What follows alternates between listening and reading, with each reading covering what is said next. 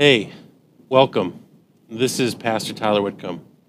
I just want to say, on behalf of the leadership of Fos Church, we are so glad that you're checking out the Fos Church podcast.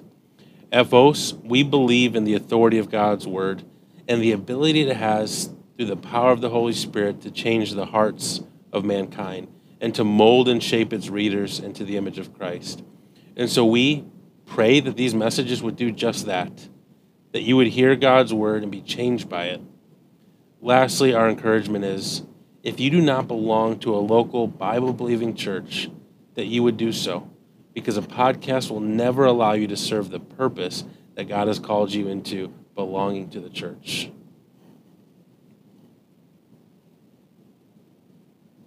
Um, good morning, church. Uh, Karen, do you have those bandages?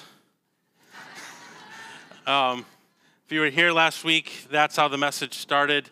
Uh, I had cut my finger um, on a pocket knife that was in my pocket, and I thought I was going to be good until I was reading the scripture and I could actually feel the blood flowing down my hand. So uh, we spent some time there, but probably none of you remembered that. Um, there was other things that happened, and uh, thankfully, praise God that uh, Roger Jackson's here with us this morning. Um,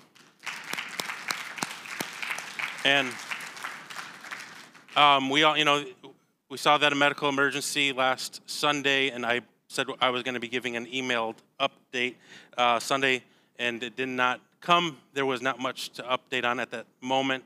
Um, however, there is more information now in regards to uh, what it, maybe the exact cause was, and um, more in regards to a stint that was put in years ago uh, that may need some work. But if you want more information, Roger and Carolyn, I'm sure would be glad to provide that. But um, they did write a note that they wanted the church to be able to hear. So this is for uh, the Fos congregation from Roger.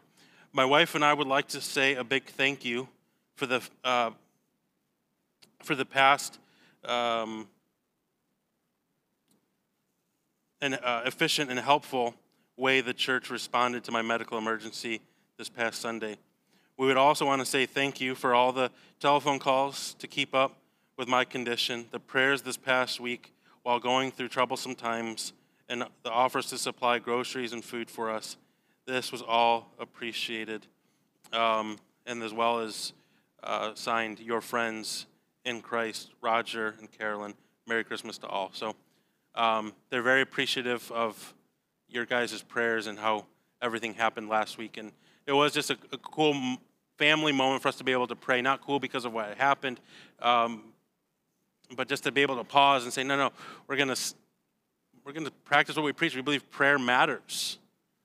We believe prayer does things. We believe we have not because we asked not. And so we, we step forward in prayer. Um, and so we're just blessed to be able to have Roger and Carolyn with us this morning.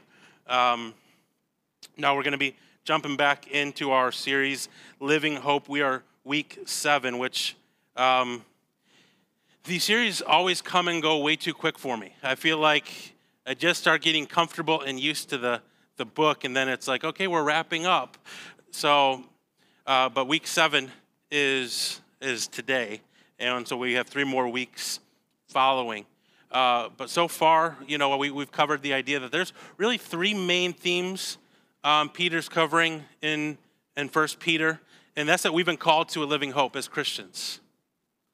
As Christians, we have a hope that no one else really gets to experience that's unique to having life in Jesus.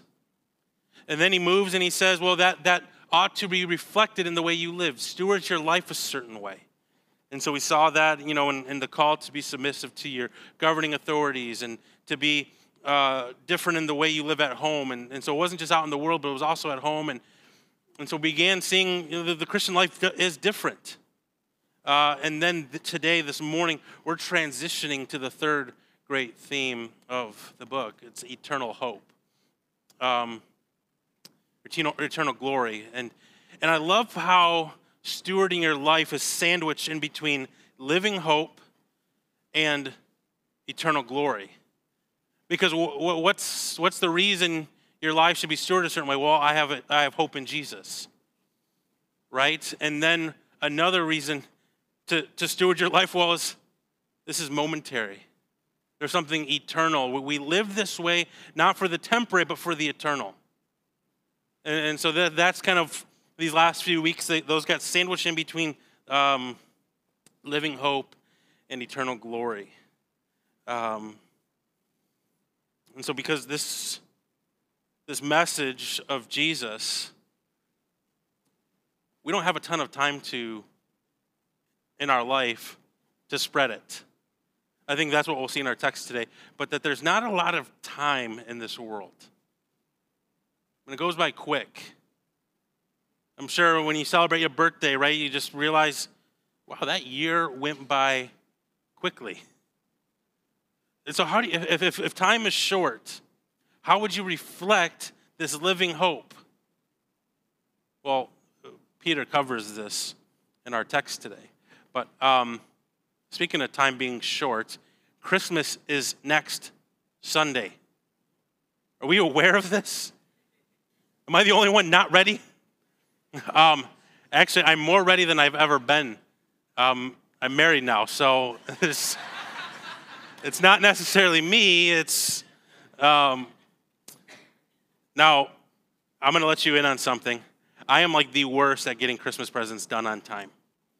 Um, every year it gets procrastinated, it gets pushed off, and then I have like this internal dialogue with myself like, do you really want to go out shopping right now, knowing that these stores are madhouses? Right? Like, we had to pick something up on um, Black Friday at Somerset Mall. Like, I should have come strapped, bulletproof vest. Like, I mean, it was, it's, a, it's like a war zone there. And, and so I'm like, why on earth does anybody in their right mind say, I'm going to get up early and go out into this mess? Like, no, like, now there's less and less of excuse on being late on your presents with things like Amazon, right? Two day shipping. You, you mean, you really have up until by the 21st to get away with it. Um, but uh, I, I, remember one year vividly, I was super behind. Uh, most of the things happened on the 21st, 22nd, 23rd. The only person I did not get for was my father, and it was Christmas Eve and we were going over to his side of the families, and so I thought, surely somebody's going to give me something that I could re-gift to him the next day. And they didn't. Like, it, like nothing was like really like my dad, you know. So it was like okay. I left. I'm like driving around Metro Detroit at 11 o'clock on Christmas Eve. Only things are open is the Catholic Church, and so. Um, you know, hopefully you don't get behind the line getting in, you know, but uh, I'm, I'm looking around everywhere. I can't, can't find anything. So that year we settled with a 7 Eleven gift card. Um,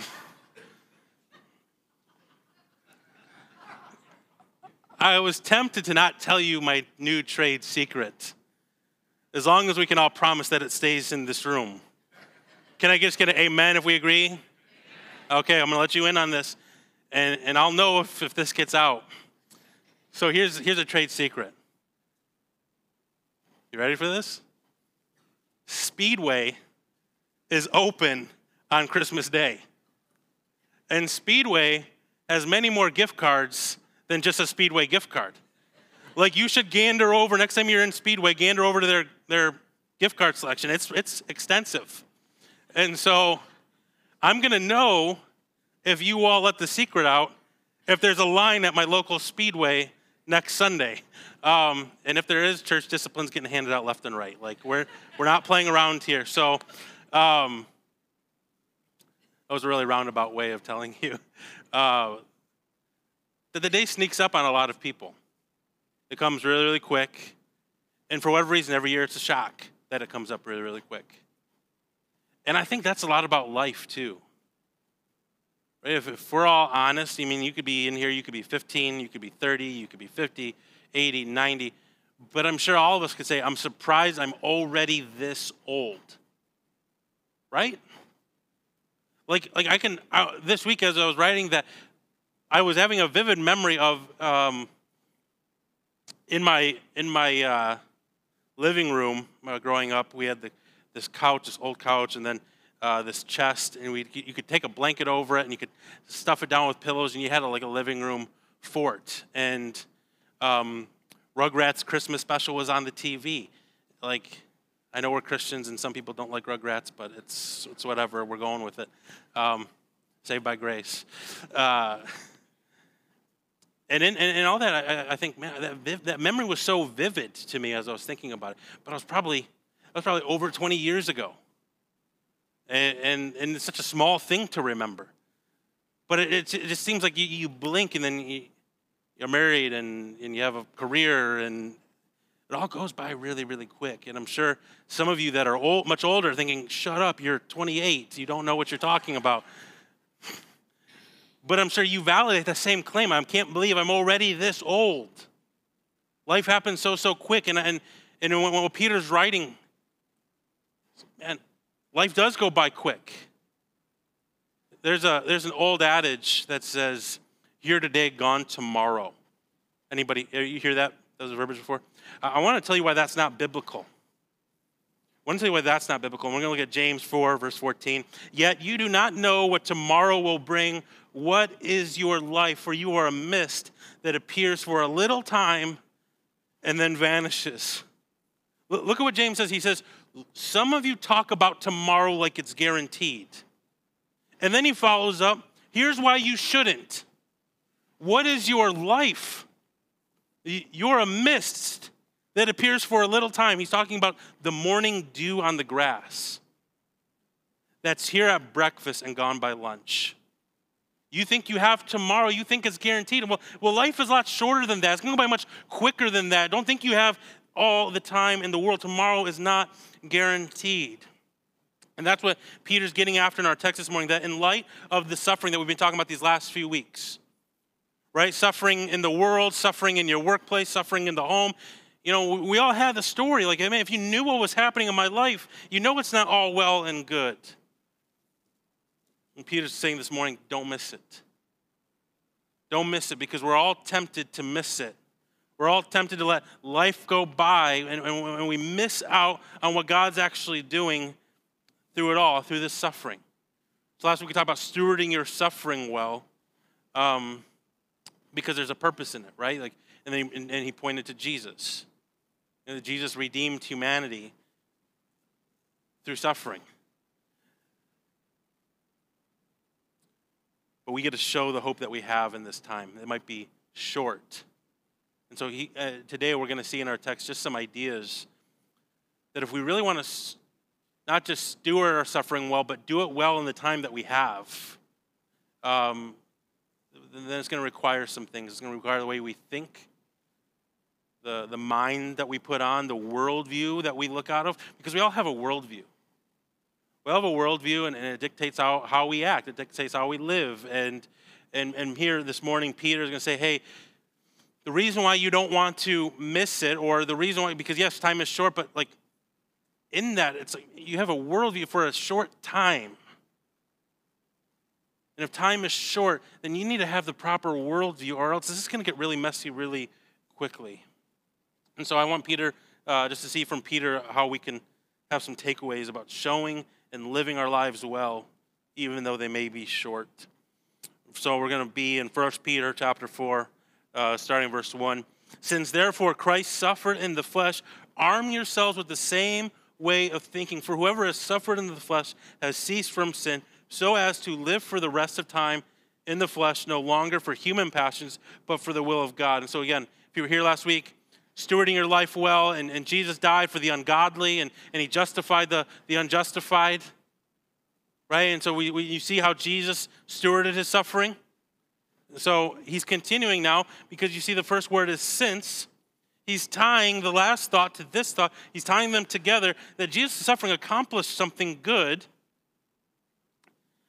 And if Christ also suffered in the flesh, okay, since, since Christ suffered well, here's what you should do in, in response. He says, Arm yourselves with the same way of thinking. Did you know that there was a way Christ was thinking in the midst of his suffering? Did you know that Christ was thinking about his suffering before the suffering actually took place? That he came into the what, what he was going to go through and what he was going to accomplish. He had a mindset. It says in um, the Gospel of Mark, and they went to a place called Gethsemane. And he said to his disciples, Sit here while I pray. And he took with him Peter and James and John. I love that Peter is referencing Christ having this frame of mind while he's suffering and he's with Christ, you know, in these last final moments. He gets to see Christ in these moments. And he took with them Peter, James, and John and began to be greatly distressed and troubled and said to them, My soul is very sorrowful, even to death. Remain here and watch. And going a little farther, he fell on the ground and prayed that if it were possible, the hour might pass from him. And he said, Abba, Father, all things are possible for you. Remove this cup from me, yet not what I will, but what you will. And I share this passage because, again, we're talking about Christ having a frame of mind, a frame of thinking as he was approaching his suffering. Do, we see that in the text? Mark 14, verse 32 through 36. He, he, he talks about Peter's referencing that moment where, where Christ had a way of thinking. He was going into the garden, and, and, and he was in the Garden of Gethsemane. And he said, Come with me, I want you to. But he shares with them, My soul is very troubled to the point of death. He knows what's, what's about to happen. I mean, it's just this tormenting thought in the moments of that he knows he's going to have to drink the cup of God's wrath. And you know he knows that because he asked for it to be removed from him. Right? He says, if there be any other way, let this cup pass from me. Hey, I, I know what you're going to do. I know what's about to happen. And if we can do it another way, I'm signing up for that route because I know how bad this is going to be. And yet he says, Yet not what I will, but what you will. And so I've never wanted to separate those two things and make them mutually exclusive. I want you to be able to see that it's actually possible to be honest and have a heartfelt concern and share that with God. Like, hey, if there be any other way, let this pass from me. That's just my honest, the honest expression of my heart in this moment is I don't want to do this. Yet not what I will, but you will. You can live in glad submission to God and still want something else. You can live in glad submission to God and still say, I would choose something different for myself. Jesus, in that moment, right, he has this mind where I know I'm about to go and suffer, but my obedience to the Father is more important than what I want. Right? There, there are several things in my life that I would make, I would choose things different than the way that God has aligned them to be and to work. And yet my preferences are not more important than my obedience to Christ. Your preferences are not more important than your obedience to Christ. And it's in Galatians 4 where we see that we've been given the ability to actually accomplish this. We covered this a little bit last week, but when Paul, in the, in the book of Galatians, he writes the entirety of that letter in Greek and then two words he writes in the Aramaic and he puts quotes on them in Galatians chapter 4. But he says, when, when you've received adoption as sons, then that, whole, that same spirit that was in Christ that cried out, Abba, Father, those two words are in Aramaic, quoting Christ. The only time Christ said that was in the Garden of Gethsemane.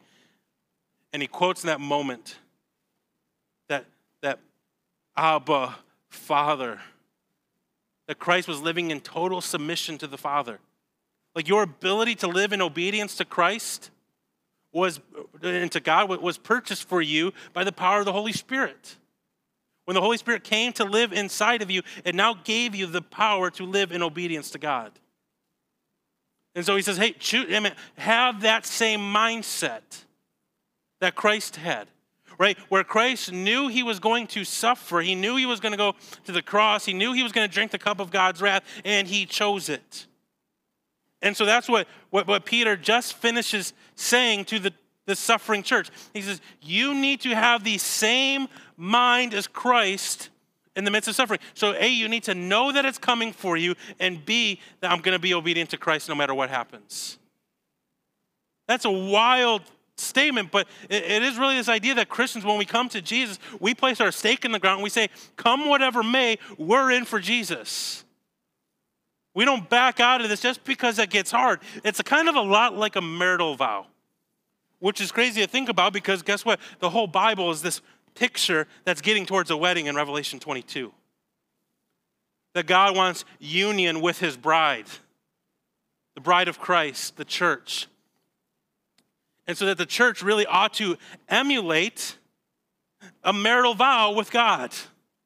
That we say, come whatever may, we're in, we're not leaving. Right? Have you ever been to those weddings when you hear those vows? For rich or for poor. Guess what? You're not making that vow because you're willing to stay if it gets awesome. Like, hey, if we get really, really loaded, I'm not leaving this thing. Hey, if we both get like chiseled six packs and we're just like running marathons all the time, I'm not leaving. No, you don't, you don't make the vow for that purpose. You make the vow if everything goes bad.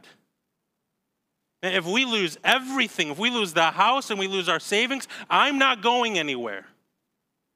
If you get sick, if I get sick, I'm not going anywhere. That's why you make the vow. And we ought to, with that same mindset, I'm not going anywhere if this gets hard. If I, if I signed up for Jesus thinking that all I was going to get was my wildest dreams, free lunch, free health care, then, then, then when those things don't come, it's going to be really easy to leave. Or when you get sick and things get hard and, and loss happens and pain comes into the world. Because none of us are, are, are immune to it. None of us are immune to the, the, the you, we could all wake up tomorrow with a phone call that just shatters your world. It could happen. You could wake up, you could have a weird pain. go to the doctor and it reveals something a lot more serious. And I share that, and I share that because you do life long enough with people and you start realizing that life kicks people in the soul sometimes. And it gets hard. And so, what are you going to, what's that hope you're holding on to? What's that hope you're radiating to the world? Because I'm telling you, Jesus is enough. Right? Suffering is going to come, but Jesus will always be enough. Come whatever may. My stakes in the ground. I'm not going where. I have the same mind that Jesus. I'm going to live in obedience to God no matter what. And how prophetic for Peter. This is coming at 53, 54 AD. It's not as wild as, it, as it's going to be. In the next few decades, things are going to get increasingly more hostile, more difficult, more gruesome for Christians. Nobody's getting thrown to lions yet. Nobody's getting sawn in two yet. Nobody's getting burned at the stake yet. And yet, all that's going to come. And he's saying, You put your stake in the ground, come whatever may. I'm obedient to God, I'm obedient to Jesus. This is coming from the same guy that's going to become, he's going to get crucified upside down by that government, that Roman government. And yet he's saying, always have this mind of Christ when you're going through suffering. You're going to have to a know that it's going to come because it's not it's not a shock and it's not random. And Jesus will always be good. Suffering isn't random and it's not unique and Jesus will always be good. Let's pick back up in verse 3.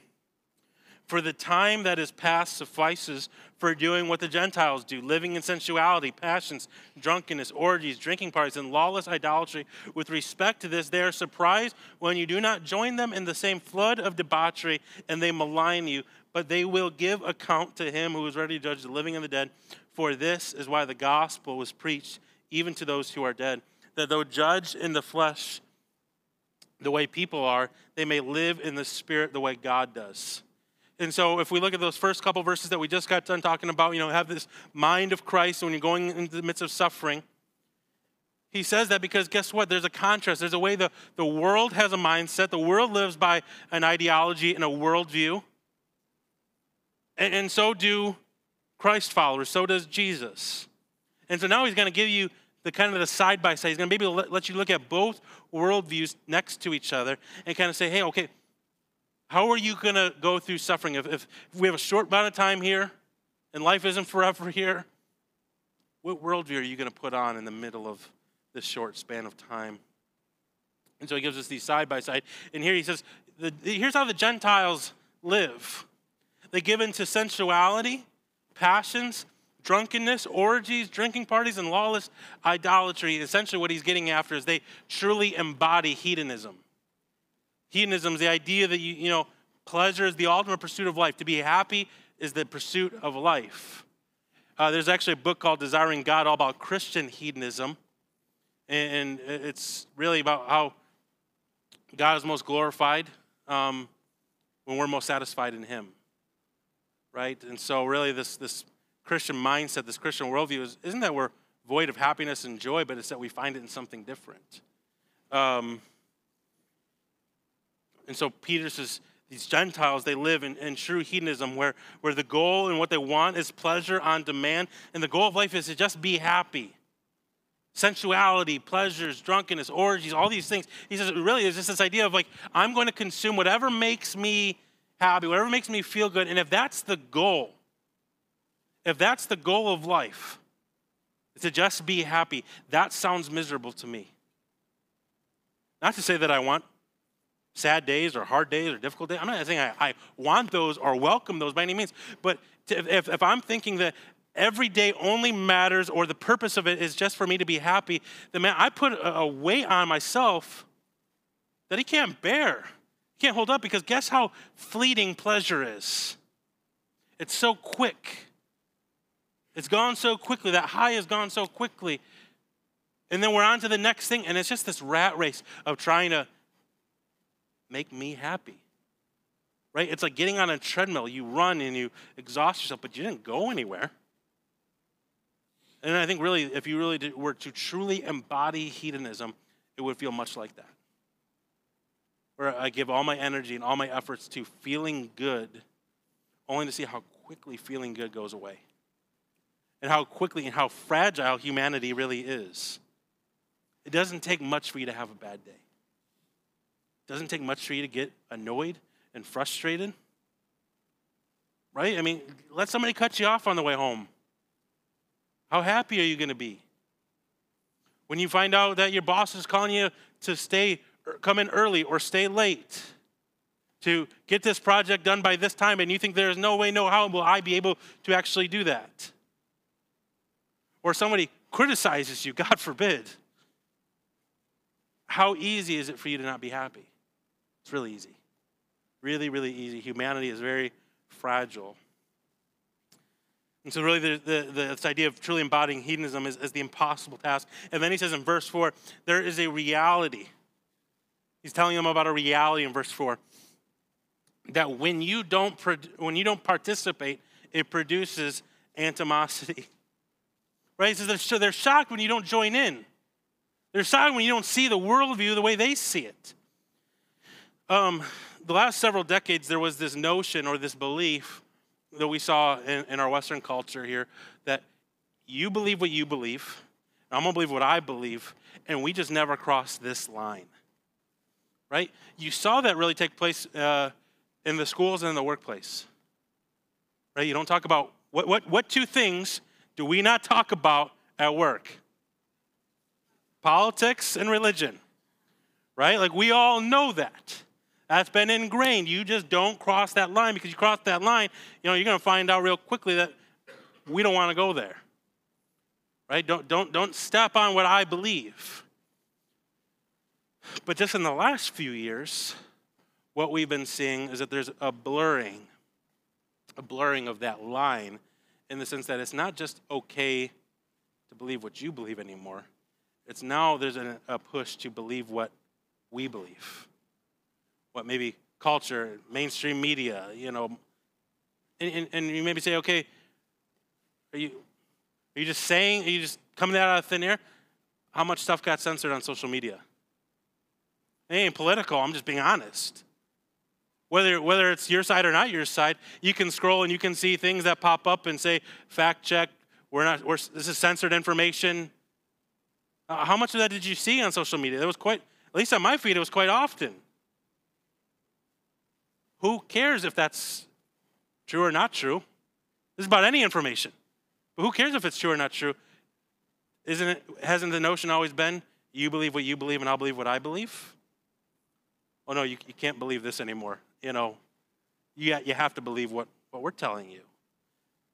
So we're seeing this, this push, this thing happening. And, and, and this isn't new. It's actually really not a new concept. Right, where, where Peter says right here in verse 4 that when you don't participate in their worldview and the way they see things, they're going to malign you. They're going to persecute you. You know, that will happen. And he says, But don't worry. The reason you need not worry, why? Because there's a judge watching who's ready to judge both the living and the dead. Right? And so he encourages them why you don't have to repay evil for evil because God will deal with them. God will deal with that way of thinking. And when it's all said and done, God will even every score. You and I, we can take confidence of that. There will not be one score that wasn't evened out at the end. You could be judged wrongly by man. Ultimately, God will fix all things. And so Peter contrasts the way of the world's thinking, and then he gives you the way of Jesus. Verse 7 The end of all things is at hand. Therefore, be self controlled and sober minded for the sake of your prayers. Above all, keep loving one another earnestly, since love covers a multitude of sins. Show hospitality to one another without grumbling. As each has received a gift, use it to serve one another as good stewards of God's varied grace. Whoever speaks is one who speaks oracles of God. Whoever serves is one who serves by the strength that God supplies, in order that everything God may be glorified through Jesus Christ. To him belong glory and dominion forever and ever. Amen. The end of all things is at hand. The 90s band REM might have been onto something when they said, it's the end of the world as we know it.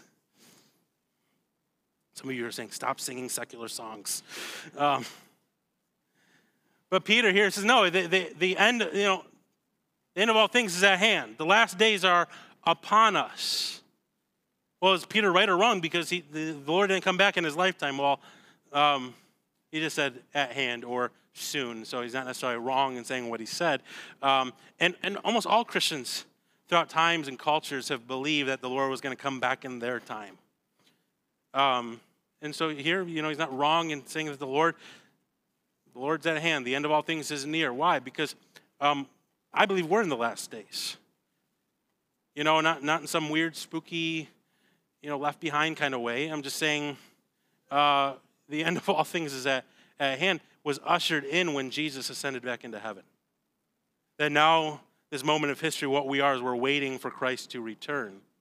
Um, and so, you know, the New Testament writers, Paul, Peter, they all believe the, the last days were upon them. And so, if they were in the last days, certainly we are. Uh, and so, Peter says the end of all things at hand. Right again, there's, there's not much time. He's, he's giving this level of urgency that I think is a lost thing within our society. Well, like, like do we realize that this is not forever?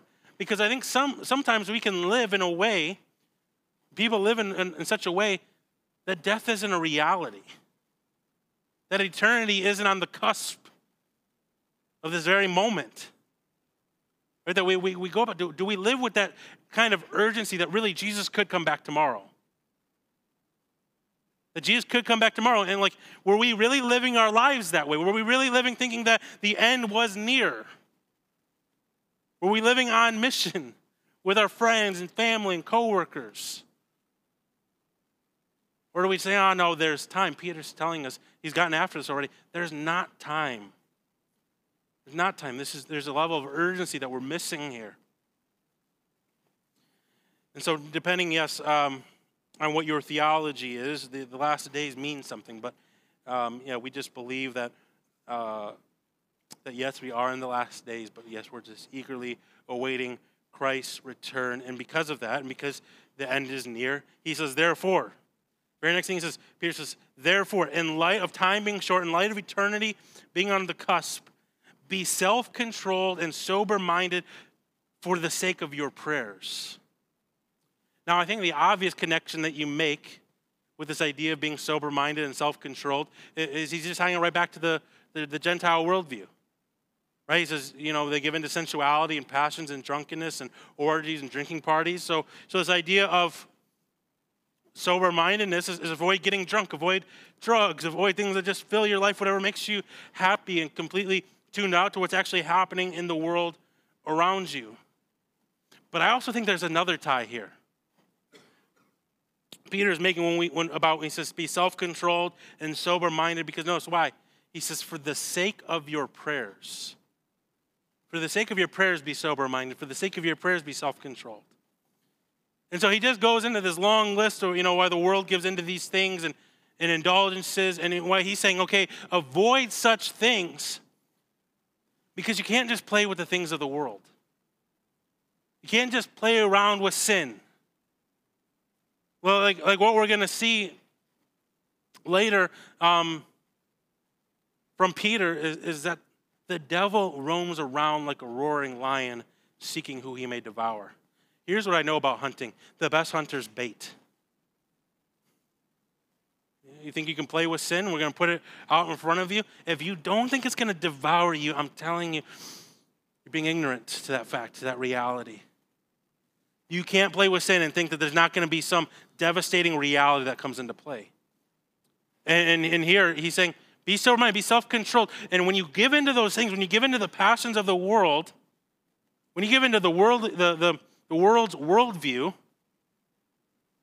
it's all about independence. It's all about yourself. I mean, that was Satan's whole scheme in the garden. Man, God knows that when you eat of that tree, you're not going to die, but you're just going to become like him, and then you won't need him anymore.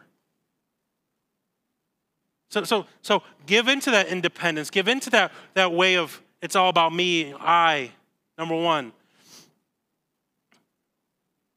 And so if you can get you on away from dependence on God, guess what he's also going to get you away from? Prayer. The more and more you, you fool around with sin, the more and more you play with the things of the world, watch how that dwindles your prayer life. Right? Where I, I don't necessarily need, I'm, I'm happy or things are going okay, and we can't, we can't play with it. It will loosen our dependence on God. Time is short, and there's a necessity to putting on the mind of Christ, not giving into the pleasure of the uh, pleasures of the world, because the world does have an agenda and that's to rob from you your joy in God. And so instead, above all else, above all else in our text, prayer, loving one another, practicing hospitality, exercising our spiritual gifts to the glory of God. These are the things that Christians should occupy their lives with. Above all else, keep loving one another earnestly, since love covers a multitude of sins. There's a question we use here. You know, when people come and say, hey, we want to talk about life struggles or marital difficulties or financial hardships or sickness, you know, one of the things, the question we always ask is, what does love require of you? What does love require of you? Because um, that's a great question to begin to say, okay, what do I need to give up? Or what do I need to put on? Or what, what is love asking of you? How do you be a better spouse? How do you be a better friend, a better coworker, better follower of Jesus? Well, well love is going to have to be the answer. Um, and so here we see that love covers a multitude of sins. And so, how, what, what sins does it cover? Right? There's a multitude of sins. If you put love on, it's going to cover some sins. Well, which ones are they? Well, I think there's actually a, a great amount that you could see in the scriptures, but, but Peter's already kind of given us the starting list sensuality, passions, drunkenness, orgies, drinking parties, lawless idolatry. How do you cover sensuality? With love. With love, because you don't view somebody as this inanimate sex object. That's not love. To actually see somebody made in the image of God and that they don't just exist for your pleasure to actually see a way that I could love, honor, and serve this person. That's how you cover sensuality. Don't begin to look at people that, that they just exist for your good. No. How do you cover drunkenness? Whether an angry drunk or a happy drunk, both messages still speak the same message that it's all about me. Right? Um, I have yet to meet the person that says, I become a more godly, loving person when I've been getting drunk. Right? We say, well, maybe I'm, maybe I'm a happy drunk.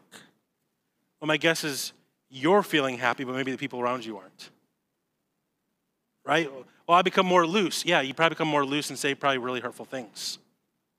And you think it's funny. Right? And so he's saying, but the, if love requires that, you say, okay, well, maybe I'm not going to give into that because it doesn't make me a better spouse. It doesn't make me a better friend. It doesn't make me a better follower of Jesus. It actually tarnishes my witness. You know, Peter here will say, okay, what does love require of you then? Well, to not look at people like they just exist for your pleasure. They don't exist to, to just make you happy. Well, love might require you to, to put down the bottle because it doesn't make you a loving, better believer. And so let yourself wrestle with that question this week. What does love require of me in my home, in my workplace, and in the world? In my home, in my workplace, in the world, what does love require of me? And how do I want my love to be seen, heard, and experienced? What do I have to give up so that I can become more like Jesus? Peter finishes this breath of scripture with sharing how we each have been given a gift. See that in verse, verse 10? As each has received a gift, use it to serve one another as good stewards of God's varied grace. Right? So that the gift that you've been given, and you all have been given a gift, God has wired you and equipped you in a certain way that you might be able to serve not just the building needs or something like that, but to actually serve the person right next to you. Maybe the person sitting across the row from you, or the person, God's given you a gift for that. To serve, to love, to honor, such a way. And, and, and long story short, what, what, what Peter just says is life is not all about you. That life's not all about you, and it's not about just your pleasure and your happiness. That if you had this short little stint of time, the end is near. Reminding about the urgency, how quickly life goes. How would you want to use this time if it's not forever? Certainly, you don't want it to just be self gratifying, but that you could actually take your life, your suffering, your difficulties, your hardships, your pain, and you would actually allow those, you'd allow your pain to be a microphone and a display of God's grace to the world. How differently would that be? How differently would your life look than the world if that's how you responded to suffering in this short span of time? Long story short, again, life is here and it goes by quick. It's a mist. It's here at breakfast, gone by lunch. Do we want people to see God's goodness in our lives? Our lives aren't meant to be lived for this world, but for eternity. For eternity, for God's glory, forever and ever. I told you we were, we were kind of transitioning into that eternal mindset, forever and ever. We live in this short period of time forever and ever. Um, I shared last week how because of my own story and because of my own how God brought me into the ministry, I always felt as though my, my ministry would really be centered around people that are hurting and suffering and going through difficulty. And I, I jokingly shared, well, that's, that's everybody. That's everybody. I've yet to meet the person that says, I've never, life was just such a breeze. Um, and, and so I have began jotting things down. I don't know if I'll ever officially write the book, write the book, but I, I definitely want to write down on about suffering um, and how God's been good in it. And um, the, the first, I always like to think about when I'm writing, I like to pose a question. The question that maybe you feel, I've felt. But the question is, will this last forever? Will your suffering last forever? And here's my hope for you. If that's you and you come into this place and you say, hey, time is really short, but it feels like forever, is this going to last forever? My hope is, if you're a believer in Jesus, that yes, that yes, it lasts forever, that it produces a glory, an eternal glory that far outweighs it all. That whatever you're going through in this moment, though it's temporary and short, for you it feels like forever. My hope and prayer is that your suffering gets used in a way that impacts eternity. Not just for yourself, but for those around you. And so, with that, I want to close with that thought that If you're here and you're suffering and you say, man, it just feels like I'm going through the wringer and it doesn't feel, put on the mind of Christ. Put on that mind of Christ that says, come whatever may, no matter how hard or difficult this gets. I'm pledging my allegiance here. I put my stake in the ground here that says, come whatever may, I'm in. Why? Because it can produce in you a glory, an eternal glory that far awaits any minimal suffering that we experience here. Let me pray for us.